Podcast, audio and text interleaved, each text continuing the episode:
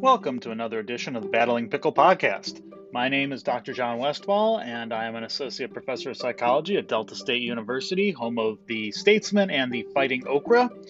Uh, fighting okra to a five year old or below looks kind of like a battling pickle, which is where the name of this podcast comes from. This week, our topic is on the history of psychology. Uh, basically, some stuff that can seem a little dry, but we're going to try to make it a little more interesting to talk about today while thinking about a very old question, and that is where does the mind reside?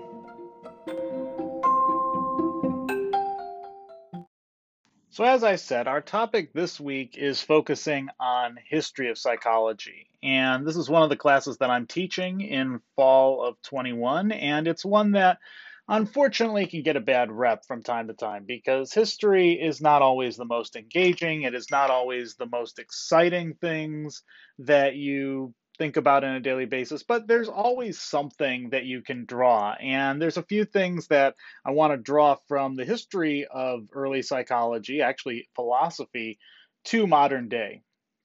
Before I get to that, I want to talk about a cool reference uh, resource that you might not be aware of that anyone can access. And it's a website called Today in the History of Psychology. Uh, this was a project that was started a number of years ago by a professor of psychology, and about five years ago, or maybe four years ago now, uh, it became a part of the resources for the Society for the Teaching of Psychology. So if you go to teachpsych.org and you go under resources and then resources for teachers, there's a link to the wiki that's today in the history of psychology, and you can look up any particular day and see what happened on that day. Uh, so for today, August 16th, uh, 1832, Wilhelm Wundt was born. Wundt was one of the earliest experimental psychologists. It's the first functional psychology lab that we talk about is uh, at his lab in Leipzig, Germany in 1879. He was one of the pioneers of a technique called introspection, which had its own problems, but it was the first formal idea of experimental psychology. So happy birthday, uh, Wilhelm Wundt, for uh, you know your contributions to psychology. It's very appropriate that this is the first day of the semester for us and uh, Wundt's birthday. Uh, and other interesting things that happened today, you know, debatable. The first issue of APA Daily News, the APA convention newspaper, was published uh, for the APA convention in San Francisco in 1991 on this day. Um, but yeah, it's a great resource. And if you are just interested in what you can add to a psychology class, or if you want to, if you're a psychology student and you want to freak out your professor, you can say, hey, did you know that today is Wundt's birthday or whatever? You can grab all that information from Today in the History of Psychology. Like I said, you can go to teachpsych.org choose resources and then resources for teachers and find the link to this particular wiki. And if you want to contribute to it, it is a project that you can join up as a person uh, interested in volunteering uh, with the Society for the Teaching of Psychology. So, shifting gears a little bit, uh, I want to talk a little bit about um, Descartes and John Locke. Uh, Rene Descartes lived, you know, the beginning of the 17th century. 1596 uh, to 1650. So he's in that era. And Descartes is probably best known for the phrase cogito ergo sum. I am thinking, therefore I exist. And if you've taken a philosophy class, you know that this was one of his seminal works. Um, the idea that um, there's a made basically it's part of his defense of there is a uh, existence of God. Um, but Descartes is basically pointing out that he has to exist because he can think about it. He can recognize himself and he's got agency in a sense. Um, one of the things that we don't often think about, though, is that Descartes was, like all people, a product of his culture, time, place. He did not exist in a vacuum, and he was a devout Catholic and he had to find ways to make what he was thinking about in terms of philosophy mesh with the theology of the Catholic Church at the time. And that is one of the things that the textbook that I use for history of psychology mentions, and it's one of the reasons why some of his thoughts and some of his philosophies get very complex and get, you know, to a modern reader, you look and go, why is God being brought into this so much? Well, it's because at that time, philosophy and theology were often thought of as the same thing in terms of you don't question these things. There are theological backings behind everything that we do in life, and we're not going to, you know, get into things separate from God. So Descartes is trying to walk a fine line. And if you think about today, what we see happening in the world, you can just look in 2021, how many times do we see God and theology brought in to not only back up something, but explain something or as a requirement in order to kind of pass a test for someone? Uh, I think of people that you you talk to about their beliefs. And if you're not acknowledging their religious beliefs, you're in essence not going to get your foot in the door. You're not going to get them to even start to think about life until you've acknowledged that religion is a thing, their religion is an integral part of their lives.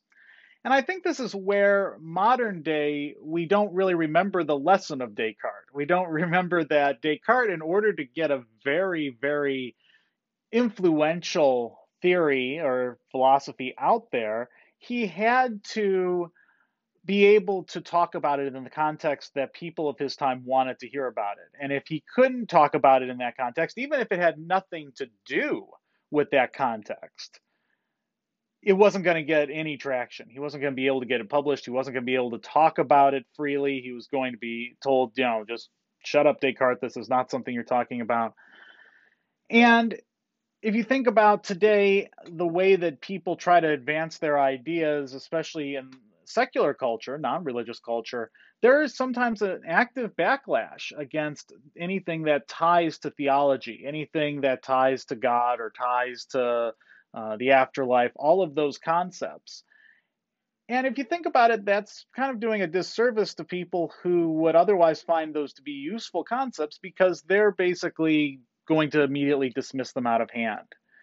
So when you are watching television and you hear someone, you know, basically shun religion or shun any idea of religion, maybe that's a great thing in their mind to defend their work as purely a scientific basis, purely a philosophical basis. But if there's a way to discuss it without tainting it, so I'm not asking anyone to change their philosophical or um, science based stance. I'm a scientist myself, so I wouldn't think to do that. But if there's a way to acknowledge theology and acknowledge religion and religion's role, it will help you gain more traction in that theory and gain more acceptance. In other words, the previous five minutes could sort of be summed up as don't be unnecessarily adversarial you know, if you have to be adversarial, if you're if you have to say this is that and this is why, then you have to be that way because there's no other way around it.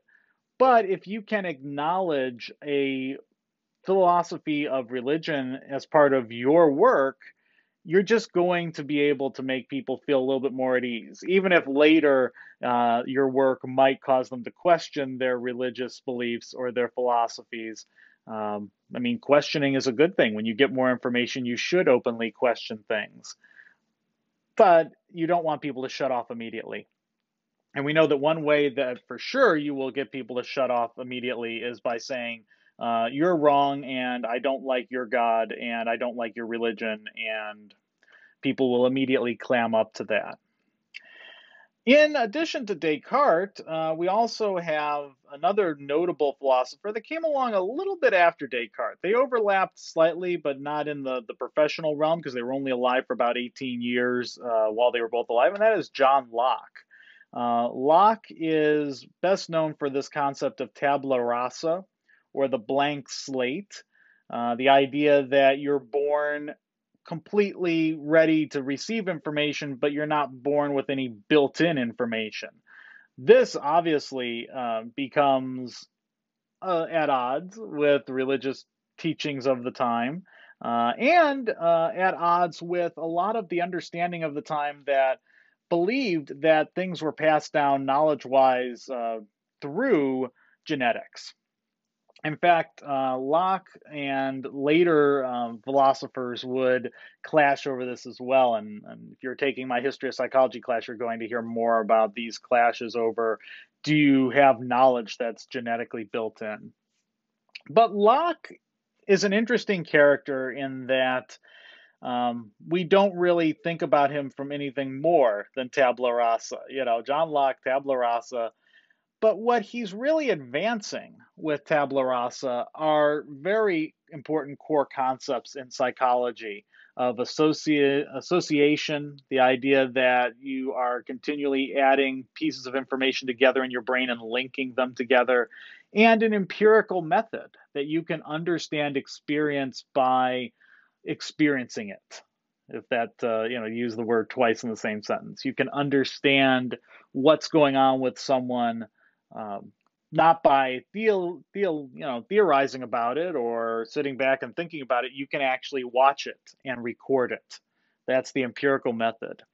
And so Locke is going to be somewhat at odds with some of the other philosophers, but he's laying the groundwork for something that in 1879 would take place at the University of Leipzig, and that is Wilhelm Wundt's lab opening to take us back full circle to Wundt's birthday hopefully you found some interesting material in this. Uh, I will try to pepper up uh, history of psychology as much as possible. I hope that my students this semester they're submitting discussion questions each week, so I'm hoping that some of the things that they're talking about will be of interest to my podcast listeners, and I can add in some of their comments.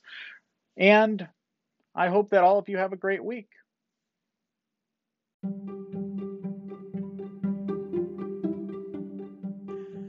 This has been another episode of the Battling Pickle podcast. Remember that you can interact with the podcast by going to anchor.fm slash battlingpickle, and you can leave me a voice message. I can play that on here and discuss it.